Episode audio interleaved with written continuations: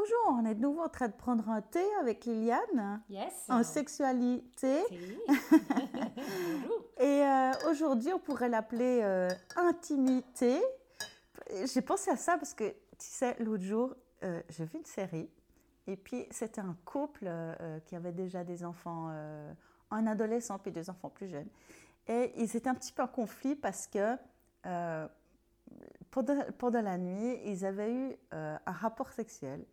Et madame avait manifesté avec beaucoup d'enthousiasme les prouesses de monsieur. Et puis, elle a crié un peu fort « Oh my God, oh my God, au secours, au secours !» Et il semble qu'un des enfants a surpris ça et a appelé la police croyant que la maman était en danger.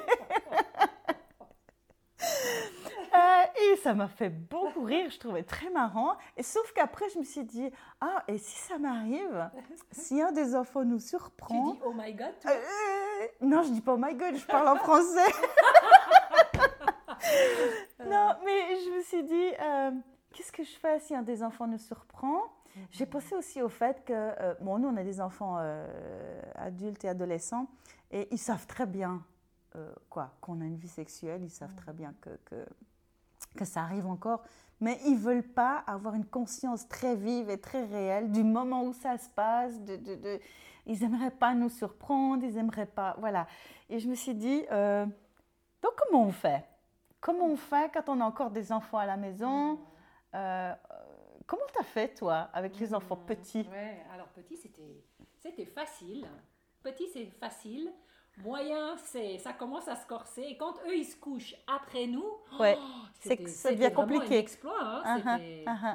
Donc aujourd'hui, il n'y a plus qu'un à la maison, donc ça facilite vraiment. Mais c'est vrai que ça avait été...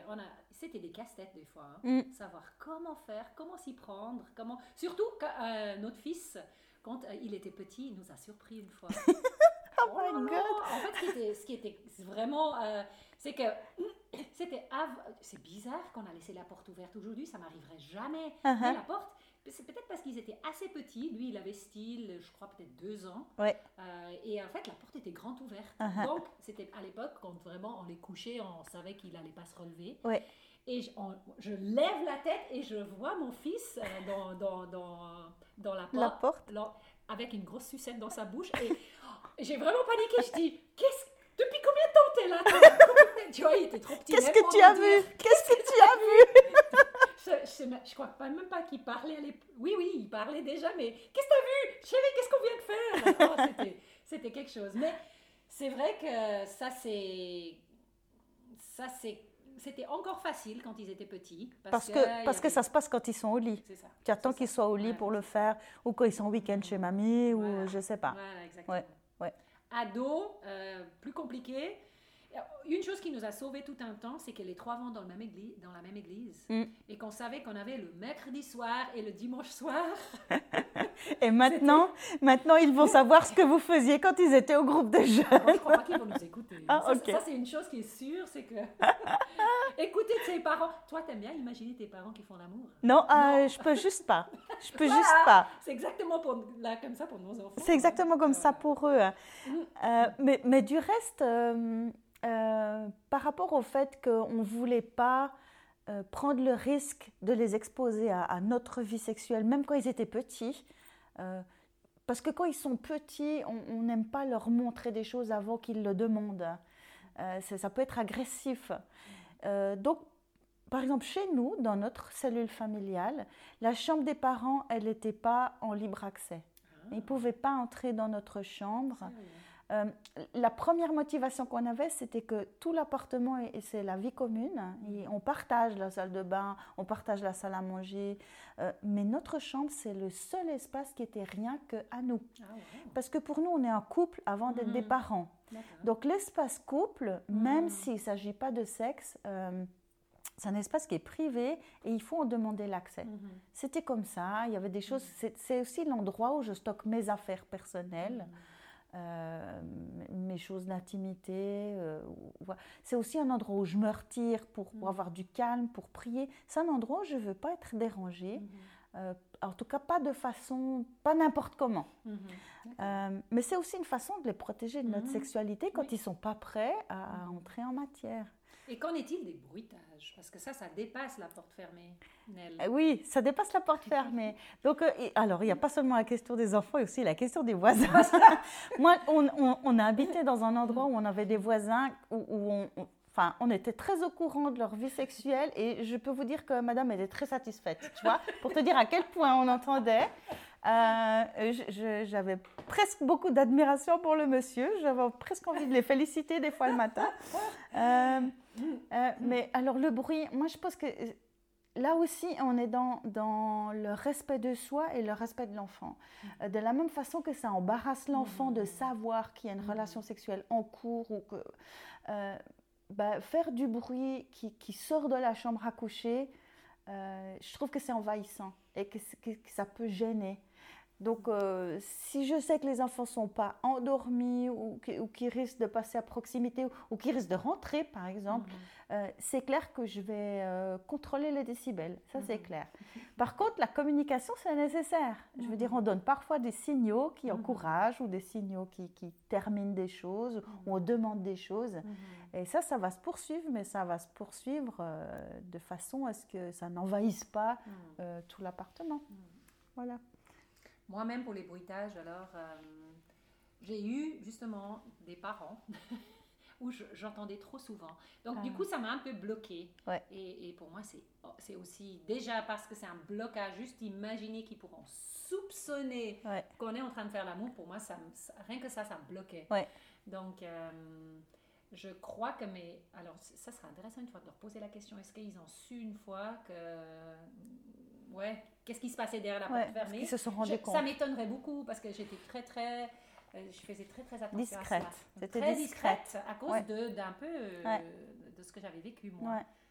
Dans mon enfance. Et c'est aussi la même chose par rapport à la contraception où on a été dans une période une fois où on a dû utiliser des préservatifs et j'aurais pas aimé que les enfants tombent dessus. Ah, oui, parce qu'ils auraient demandé ce que c'est. Alors, ils en ont entendu parler. Nous, on les a instruits. Ils ont été au cours d'éducation sexuelle à l'école. Mais l'idée de trouver ça dans la table de nuit de papa et maman, c'est gênant. Et je ne voulais pas leur infliger ça. C'est aussi pour ça qu'ils n'entrent pas dans notre chambre. Hein, si je ne suis pas sûre que les choses sont sous contrôle. Maintenant, il y avait des exceptions. Par exemple, quand ils étaient malades, ils avaient le droit de passer la journée dans le lit de papa et maman. Ah, oui. Mais alors, je rangeais la chambre de façon à ce qu'il n'y ait rien d'équivoque. Tu vois, toujours dans l'idée de respecter leur pudeur et de respecter la mienne aussi. Voilà, c'est un peu l'idée.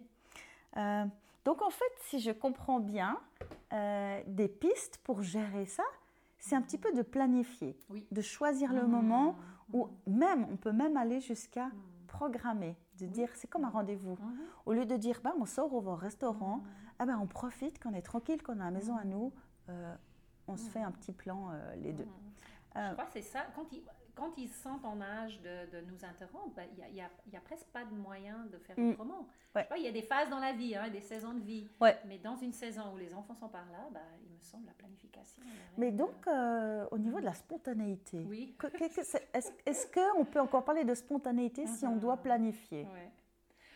Oui, j'aime bien penser. Alors déjà, moi, ça me gêne pas de planifier. Déjà, même ça m'aidait à m'y préparer mentalement.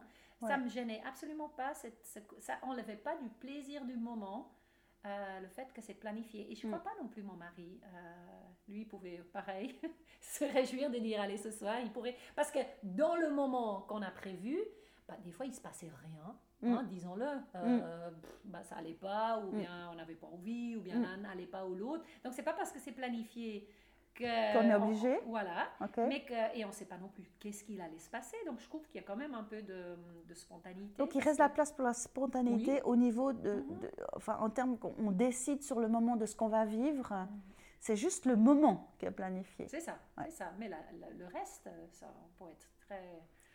très créatif, en fait. Mais finalement, toutes les relations demandent qu'on y consacre du temps et qu'on fasse de la place pour ça dans notre agenda. C'est comme avec les copines qu'on dit, il faut qu'on se voie une fois, voilà, et ça n'arrive jamais parce qu'on ne fixe pas le moment dans l'agenda. C'est comme quand, c'est la même chose, on dit à son mari, il faudrait quand même que... C'est pas un devoir, hein. Je suis pas en train de dire il faut qu'on marque des coches et puis qu'il faut qu'on le fasse 4 fois par mois au moins. Je parle pas de ça, mais de dire si on veut profiter d'un moment, il faut qu'on le bloque et qu'on le réserve à ça.